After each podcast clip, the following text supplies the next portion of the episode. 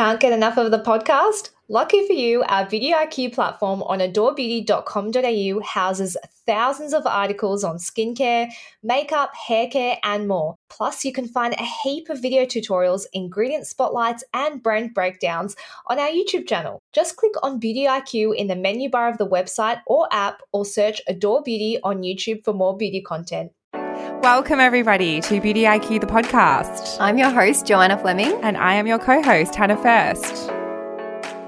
So, Hannah, the other week I put a question box up on my stories and said, What was your partner using on their skin when you first met them? Mm-hmm. And this was open ended. Could have been anyone that responded. An overwhelming majority of people sending responses through were obviously in relationships with men. Mm-hmm. Um, I kind of stalked them when I saw their responses because I just wanted to be sure of what we were dealing with. So um, most of these people responded and said nothing. Their partner was using absolutely nothing on their skin, maybe water occasionally, but mostly nothing. One person said reef coconut suntan oil as a face moisturizer. What? Which I remember using reef suntan oil back in the day, but as a face moisturizer, I just can't imagine the congestion that would have been causing. Oh my God. Someone said an anti dandruff shampoo is a cleanser. Okay. Which is wow. Um, that would have been stripping his skin a lot. Another person said the same soap he uses to wash his ass. Nice. Which uh, nice. I think we've discussed before. And then another person said nothing at all and only brushed his teeth once a day, the grub. Oh. And I said, okay, but wait, you still dated him even though he only brushed his teeth once a day. So that's kind of on you, in fairness. Another person said Isocol antiseptic rubbing alcohol all over his face. What? You know, yeah. yes, all over. But, but why? Like, I d- actually why? don't know. I'm. I really don't know. A lot of these, I thought, why?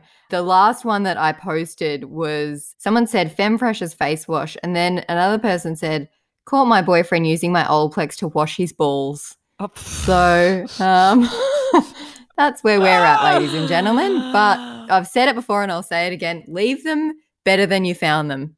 That's just my motto. If you can impart some wisdom on skincare before you leave them, you've done your job. You're doing God's work. So I actually have a also have a listener question for you. Mm. And it sort of is related to the topic of partners. Yeah. She asks, Hannah, I know you're a busy gal and you may not see this, but I need your help. Ever since I've been using SkinCeutical C Ferulic, my dog won't stop trying to lick my face. I think it's because it smells like deli meat.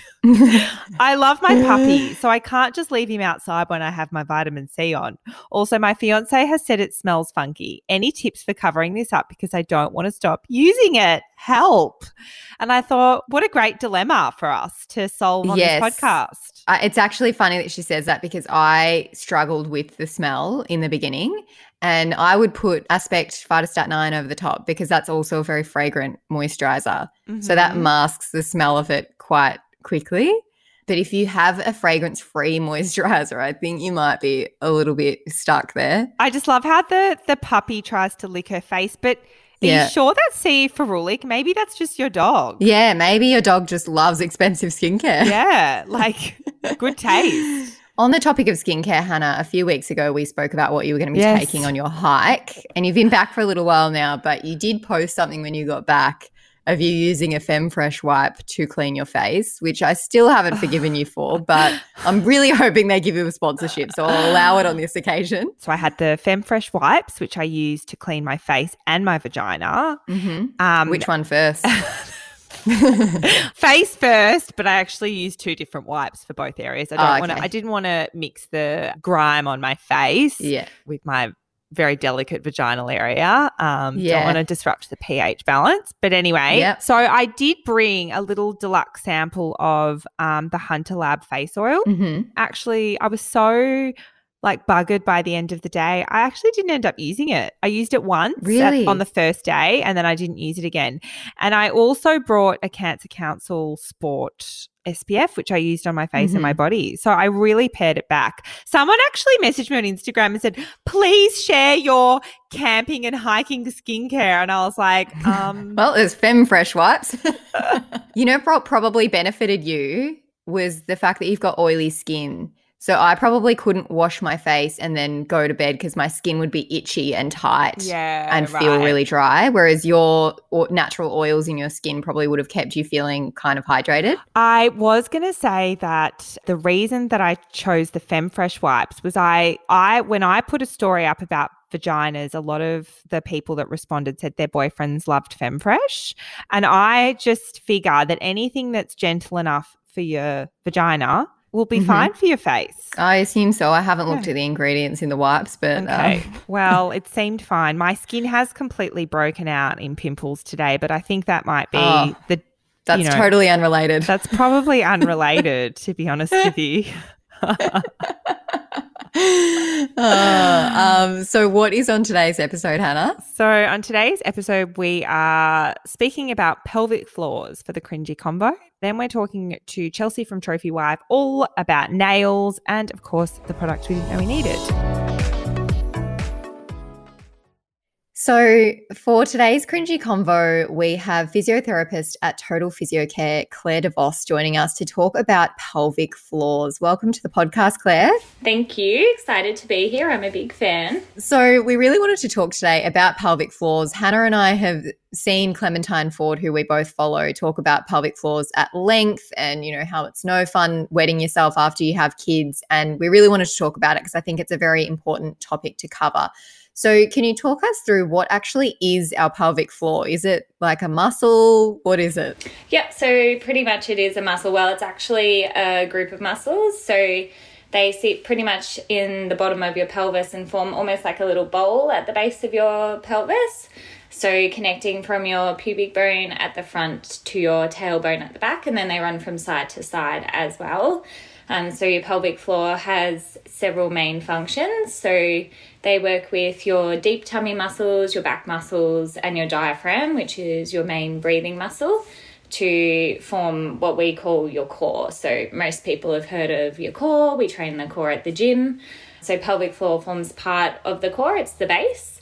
It's responsible for helping to regulate the pressure in our abdominal cavity. It helps to support the bladder and the bowel, and in women, the uterus and it's really important for our maintenance of our continence and then also important for sexual function as well. So, men have a pelvic floor too. Yep, everyone has a pelvic floor. It's just one of those Okay. things that it tends to impact women more than men when things go wrong. However, mm-hmm. men can and are impacted with pelvic floor muscle dysfunction as well. So, how does our pelvic floor change during pregnancy and after childbirth? Yep, so the pelvic floor is a huge player in pregnancy, childbirth, and beyond. So during pregnancy, the average woman gains up to 14 kilos. So you've got amniotic fluid, placenta, the growing uterus, of course, the growing baby, plus we all put on a little bit of fat, big boobs get bigger. So all of that extra weight is extra weight that the pelvic floor is having to carry throughout pregnancy. And then you've got hormones as well that add to the equation and make our pelvis a little bit more mobile than it generally would be. So the pelvic floor is fighting against those forces as well. And then by the time you get to delivery, the pelvic floor has been carrying all of that extra load for nine months. And then you've got delivery. So labor, whether it's vaginal or cesarean, plays a huge role in pelvic floor function. So, with a vaginal delivery, the pelvic floor can stretch up to four times its usual length, which is pretty incredible. And depending on several factors, it can have a huge influence on how things recover postnatally. So, things like age of the mother, duration of the labor, size of the baby, whether there were any instruments used in the delivery, such as forceps or vacuum, whether there was an episiotomy, any tearing or stitches involved. All of those things can really strongly impact how our pelvic floor recovers postnatally. I often say to women, labor is kind of like running a marathon without having done any training. It's a really massive event, and it's really important that the pelvic floor is nurtured and looked after afterwards. So that's your vaginal delivery.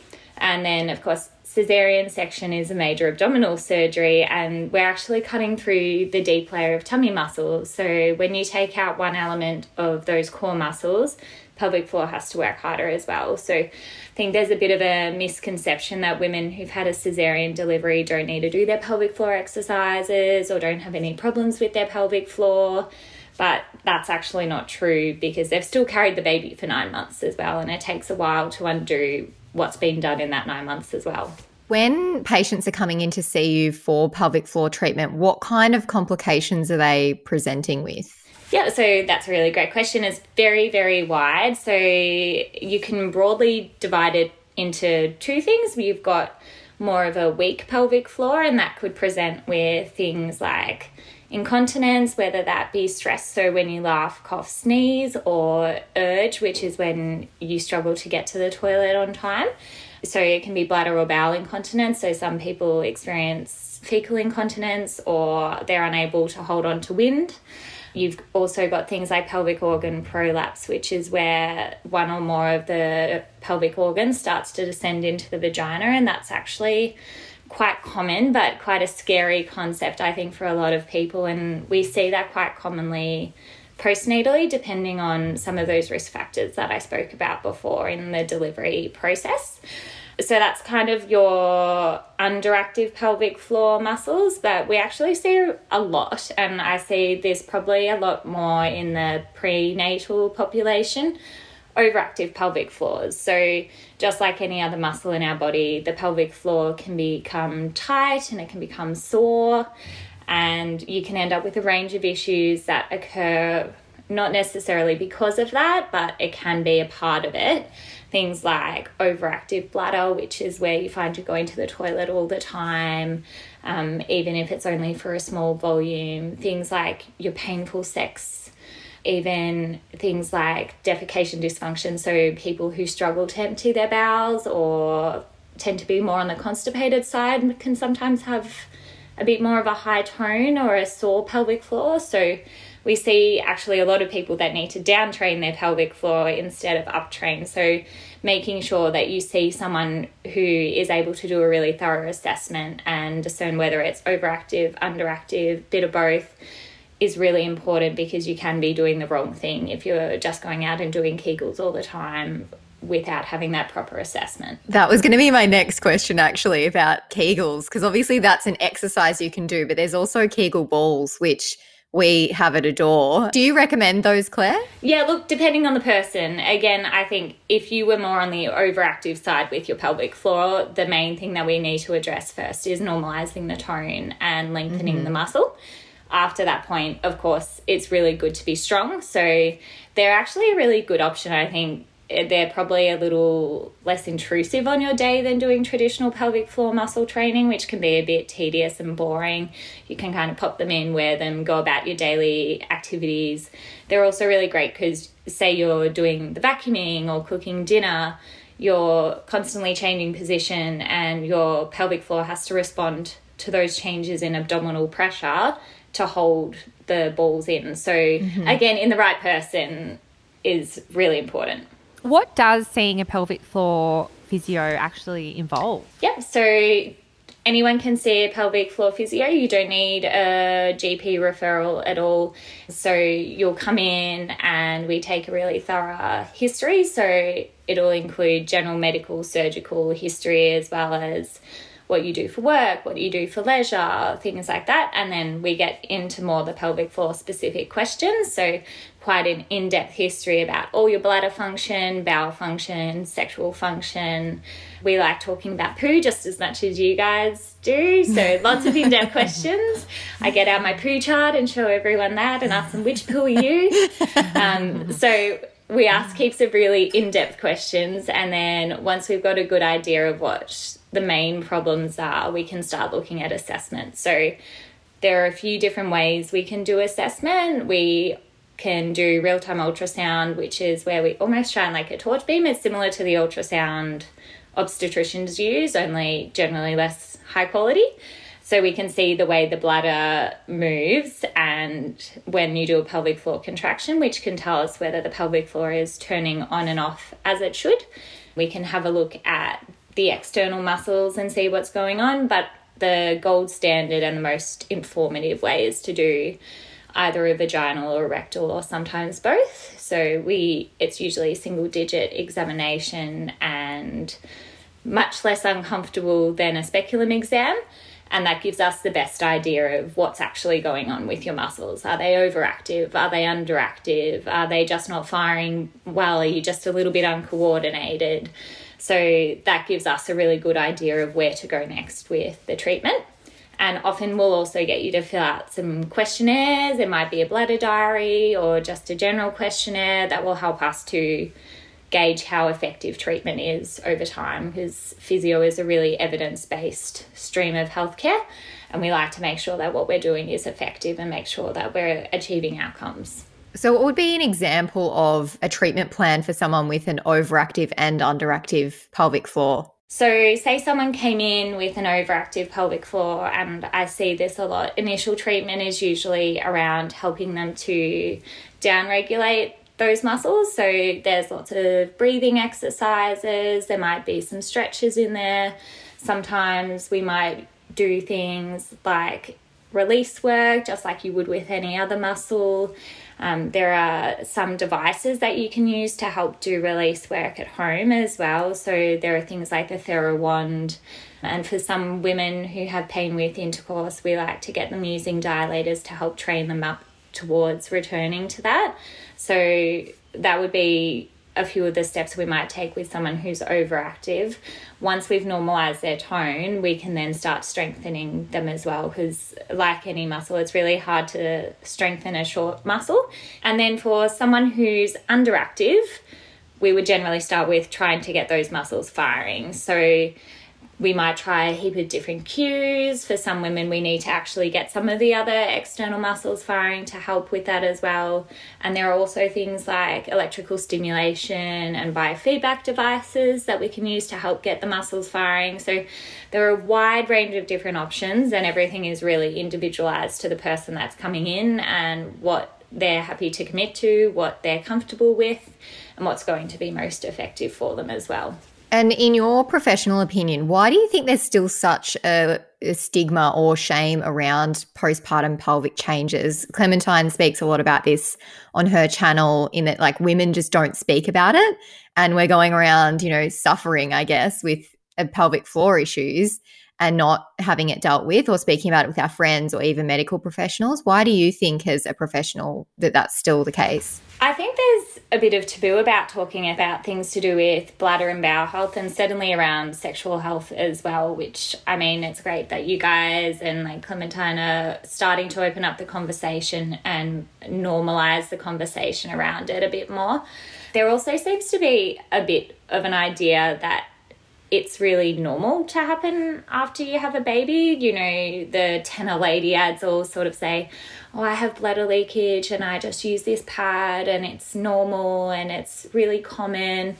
And whilst it's a really common issue, you know, with one in three women who've had a baby experiencing some degree of incontinence, it's something that's actually not normal and it can be fixed and it can be helped and it should be spoken about because it's an issue that we can address. And same goes for any of the other issues that women may encounter, like difficulty emptying their bowels or having painful sex. Like those things are not things that we have to suffer through.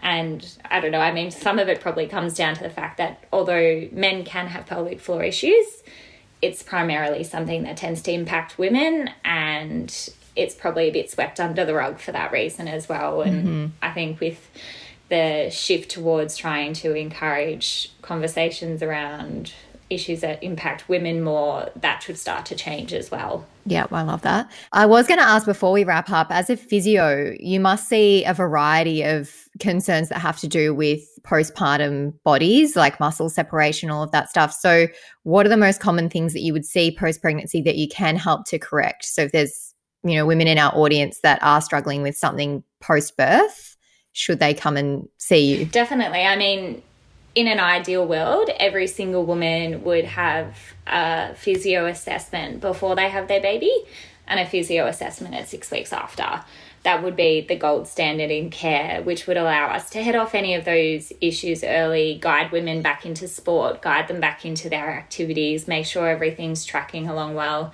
So we see a wide range of issues. I see a lot of women with back pain from breastfeeding or neck pain from breastfeeding that we can really help with.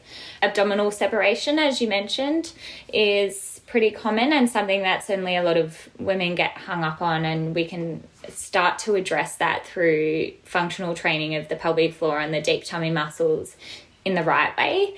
A lot of people think, oh, go out and do some sit ups, that'll be great. And uh, sit ups are a great exercise, but not always at the right time. So, the right exercise at the right time and really having that guidance to get back into things. There's also, I think probably not enough of a push to see a physio just to get that guidance back into exercise because it's not just your pelvic floor that's been out of action for a while. If you've not been exercising as much through your pregnancy and in that early postpartum stage, chances are you need to rehab your whole body, not just your pelvic floor. So, definitely important if you've got any concerns go and get them checked they're probably more common than you think and they can definitely be helped and if we can't help then we'll know where to send you to get that help as well some great advice there. Thanks for joining us today, Claire. That was really helpful. No worries at all. Thanks for having me.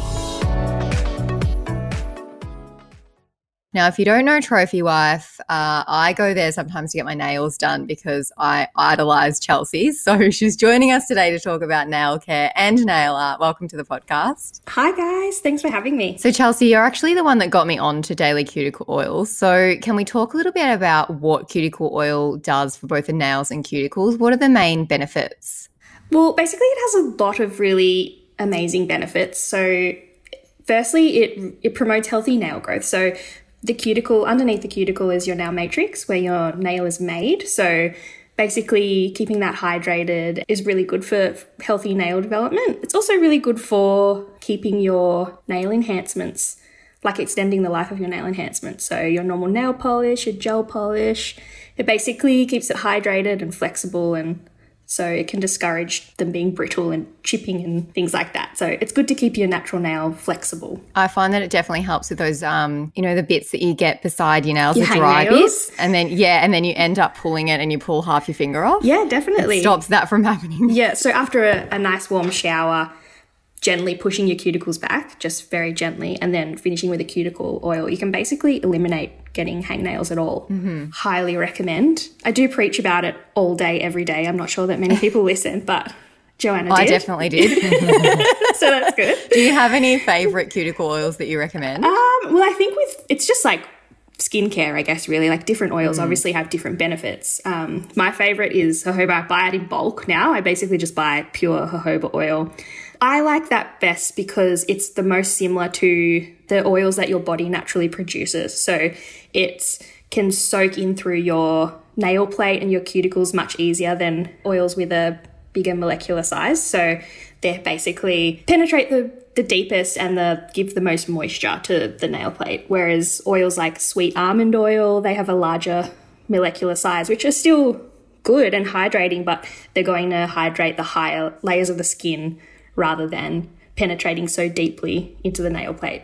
So you can have a combination, like I know a lot of people mix them, and if you're buying them from a brand, they will often be a blend. So if you're going to get a blend, I guess my top three that I would look for would be jojoba, avocado oil, and vitamin E is really good as well because it's obviously good for anti aging and repair. So those would be my three. I feel like people should treat cuticle oil like lip balm. We always have yes. a lip balm everywhere. Yes. Just have a cuticle oil everywhere. And at Trophy Wife, you only use regular polish and gel polish. Why don't you perform other popular nail enhancements like SNS and acrylics? I think it's personal preference, really. I, I think that all nail enhancements have their place in the market and their pros and cons. Like, I will never say don't do any for any reason because I feel like, you know, each to their own. We don't use acrylic because it's not vegan, so that's one thing. But products like that and S and like dipping powders, which we call S and S, they're really good for people who need really hard wearing products on their nails or are really rough with their nails. Like for example, we have a hairdresser at work and she gets S and S because she's got her hands in water all day, which is nail enhancement's worst enemy, really, water. And it's also non-porous, so she doesn't get staining from the tint in the color, which you would with gel. But for me, I made the decision pretty early that I would focus on more natural nail care services. We do offer a kind of extension if you're wanting length, which is a product called Apres Gel X, which is a softer gel soak off system, like with a tip still. I usually would suggest those for pick for you if you have like an upcoming event or you're just trying to get a little kickstart on your growth. But I usually try and promote or push people into starting fresh with a nice natural nail and growing them out over time. It really does take patience to get a nice healthy natural nail. So I'm guilty of picking off my um S- more shellac actually than SNS. I don't even think you can pick SNS off. That is like Oh my god, people do it. SNS off. I don't know how, but people do it. Like I've had people before because we don't we don't remove SNS either. Like so, basically, yep. amount of people that are like, oh, I just really quickly picked it off in the car before I came in. I was wow. like, why? Oh my god, don't do that. Stop doing that.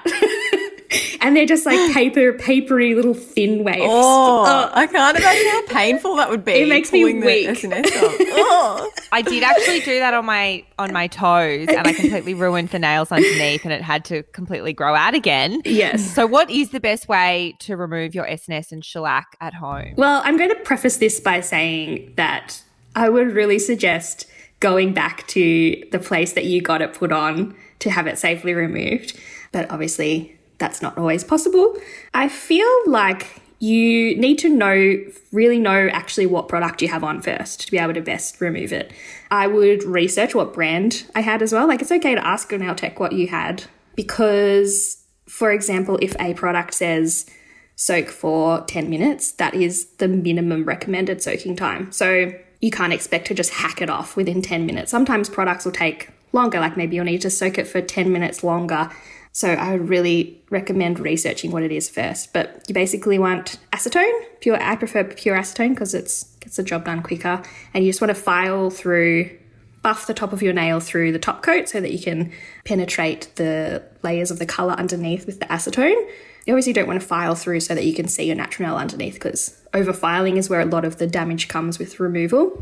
And then soaking them with acetone. So I use a cotton ball and a finger snap, which is like a little plastic clip that goes on the top, but if you've just at home, you can obviously use tin foil. I just don't like the environmental waste of it. um, and then once you've soaked for the recommended soaking time, which is usually about 10 minutes, using a wooden cuticle stick or a cuticle pusher, you just want to gently push the product off the nail. If it's not coming up, then you need to go back to soaking. So basically, you just want to be really, really gentle because that is where a lot of nail damage comes from is from poor removal. Mm-hmm. That advice saved my nails at the start, at the very start. This time last year, I had shellac on my nails.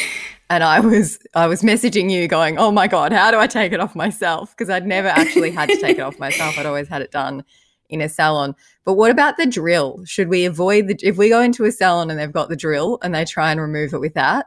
Is that a red flag? I mean, it is and it isn't. I feel like if you are properly, if you're a tech who's properly trained with a drill, then that's perfectly fine. Like, you can also ask if you are not comfortable with risking that. When you've removed the nail enhancements, should you use like a nail strengthener or cuticle oil or any other kind of product to, I guess, restore the nails after you've taken the enhancement off? I always think that it's good to put a product on after because you're going to put a layer, another layer of protection on. I think um, nail hardeners are good, but they're not always beneficial. So I think it depends on what your surface of your nail is like after you've had the mm-hmm. removal. If they're really dry and flaky and stuff like that, obviously I'd really recommend a cuticle oil. Sometimes nail nail hardeners can be counterproductive because it doesn't impact the growth of your nail at all. It just sits on top of your nail. And sometimes products and ingredients in it can dry them out even more. So it's really good if you've got paper thin nails used in conjunction with the cuticle oil because it's going to promote them to be more flexy than just dry and brittle. But if you've just got a normal natural nail that's undamaged, I would steer clear of hardness. So, as you know, you're my nail inspiration, and I always look to you for approval whenever I attempt my own nail art. If there are any other budding nail artists out there that love to do their own nail art at home, what tools do you think every beginner needs? Because you sent me a pack of tools and that has been a game changer. I definitely think the pack of tools that I sent to you are the most essential, which is a dotting tool set, which is basically they usually come in a set of five, and on the end, they have various size little dots for little flowers or just little details and things like that. And secondly, a really good nail art, what we call a striping brush, which is basically a really thin, bristled, long brush, paintbrush essentially, which you can get them from art stores and things like that. Like there's been times we've got them and cut them even thinner, but I think it's worth investing in one really good nail art striping brush that's made for nail polish because obviously the bristles and things like that are made for various paints. So if you're buying a nail art brush, then you know it's for nail polish. So just to touch a bit more on nail care, if we're wanting to maintain healthy, strong nails, what can we do nail care wise to support growth and strength? Um, in a perfect world, do less and just live a life of leisure. That would be the ideal scenario because obviously your hands cop the brunt of a lot of tasks all day, every day without even realizing it. But we always have that classic nail tech saying, jewels, not tools.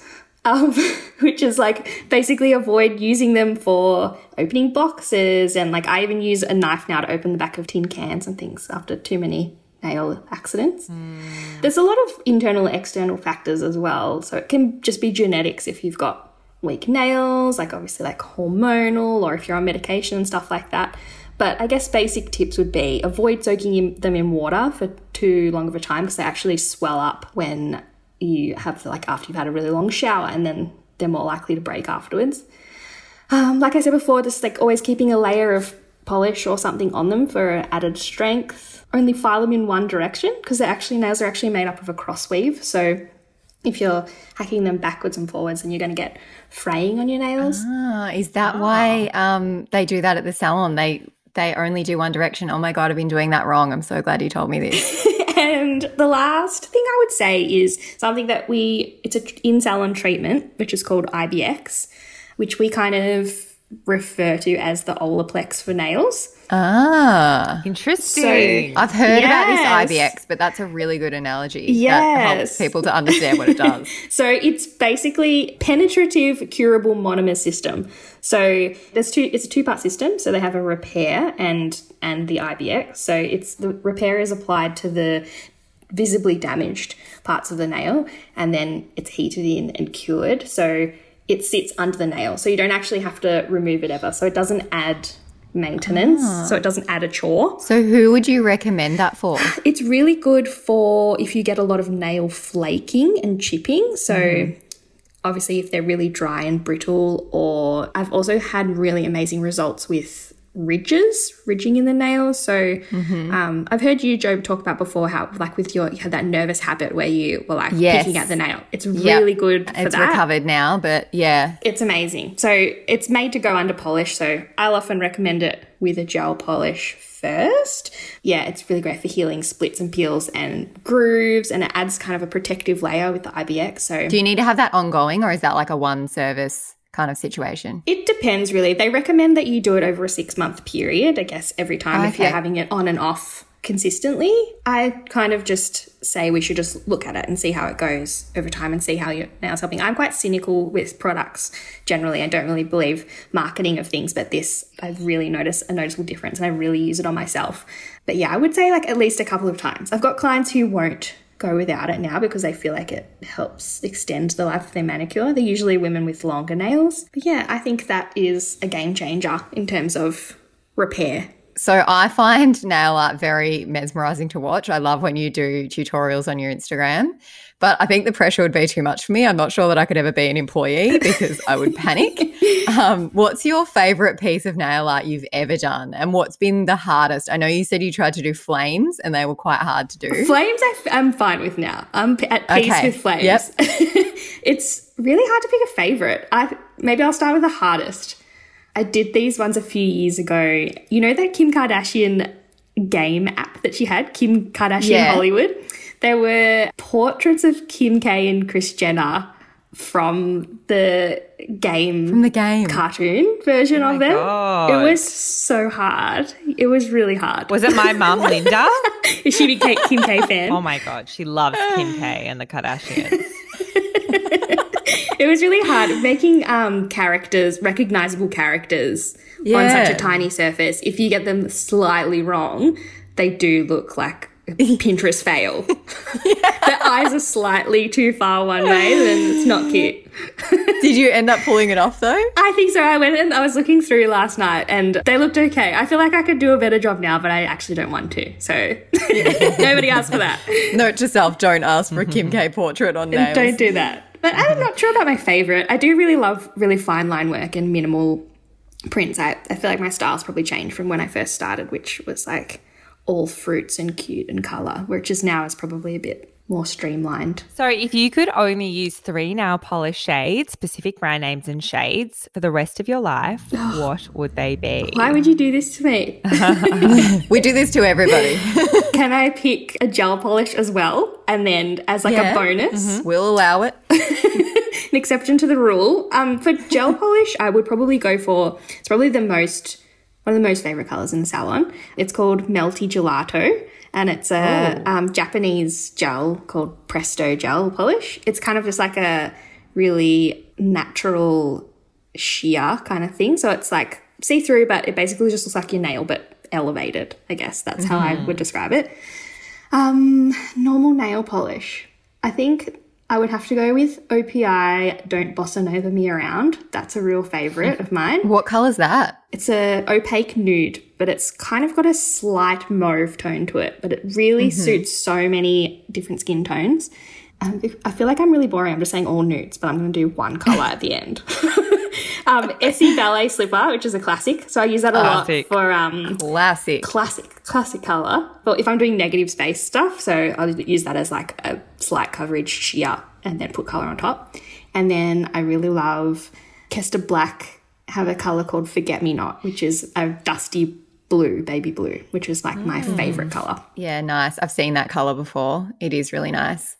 Well, if you want to go and see any of Chelsea's work, she's actually on our YouTube channel. You did three very quick nail art tutorials for us on our YouTube channel. So you can go and watch those or you can find her on Instagram at Trophy Wife Nail Art. Thank you for joining us today on the potty. Thanks, guys. Thanks for having me.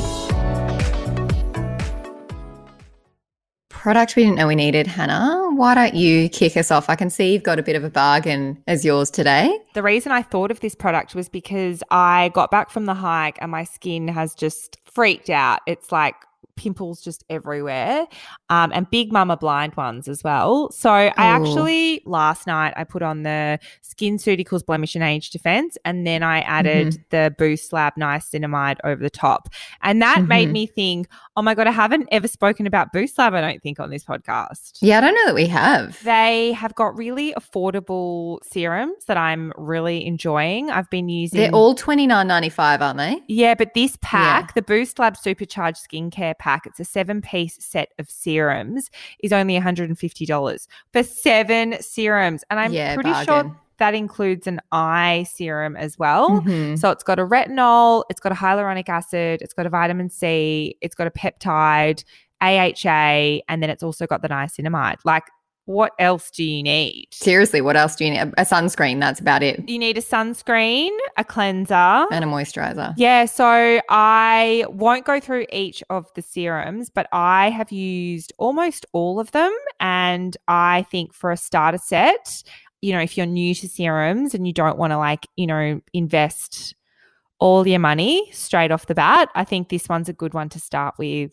just simply because of the price point, but also they're really nice products and nice Yeah. packaging as well. I mean, the ordinary better watch their back. I think Boost Lab might be coming for them. and what is yours? Um, mine today is the Maison Balzac La Chapelle candle. I have the little mini one at home, and I went earlier before we started recording. I was like, I just need to sniff it so that I can get like a vibe for it so that I can explain it. And to be honest, it reminded me of church. Anyone who went to a Catholic school will highly relate to this, but there's a church smell. And it's kind of smells like that, to be honest. It wasn't in a negative way. It just, when I smelled it, I thought this reminds me of being an altar girl in grade six. It says it's a woody candle inspired by French village churches. There you go. Oh, there you go. So it contains notes of incense, myrrh, and Mediterranean citrus.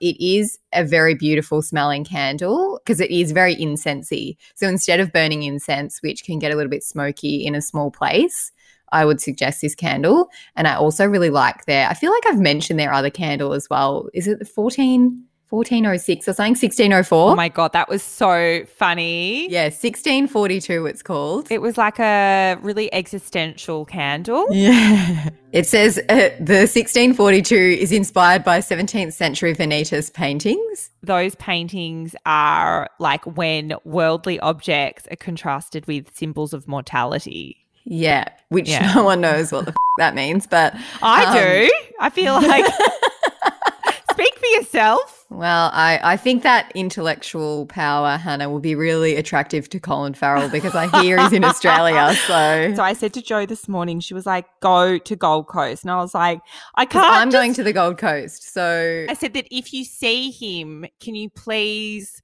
Like, uh, I'd love to get him on the podcast to talk about his tattoo removal. I feel like Mhm. I need to know why did he get them all removed? Because he claims that he got them all removed because he didn't want to sit in the makeup chair for 45 minutes. But I have had tattoo removal now and I know how painful it is. And I just don't believe that for a second. maybe he met a girl that's like me who prefers her men not to have tattoos. And Well, no, 'cause he hasn't thought, met me yet." so he's working on a movie movie called 13 Monkeys. I reckon we can manifest this. So, right. and get this, I shit you not, he is in the Hinterland Gold Coast filming a movie that's set in Thailand. It's crazy. No. I, I can't make this stuff up. You really are aligned, Hannah. um, this could be your chance. I don't think you should. You, you really need to jump on this now. can anyone, like, there must be like a, a friend of a producer. Is there anyone producing this movie in the Gold Coast hinterland that can put Yeah. us in touch with Colin Farrell? Yeah, let's start with let's get him on the podcast. I Yeah, will, you okay. know, let's see if sparks fly over Zoom. Should we or should we not tell him about that booklet you made in your French class? Oh should we keep that under wraps for a while or He might be freaked out a little bit. I feel like he might- Yeah, so maybe wait till you're like six months into the relationship and be like, oh my God, I just found By the this. way. Isn't this funny? Have I said this on this podcast? How when I posted on my Instagram that um, booklet that I created in my French project, it was my marriage to Colin Farrell. Mm. That people thought that I meant. First of all, they thought I meant Colin Firth. Okay, fair. Yes. then they thought I meant Will Ferrell. Um, what? And then and then the other one was Steve Carell. Like. like Will Ferrell, like Will Ferrell, okay, Farrell, Ferrell, but Steve Carell, like that is not even close to Colin Farrell's name. Anyway, let's put that out to the universe. Yeah, we'll keep you guys posted you on that love story. Yep. Thanks everyone for joining us today. Don't forget to subscribe and tell your friends. It helps other people to discover us. And also, we really want to know what you thought about this podcast. So if you can leave us a review, that would be much appreciated.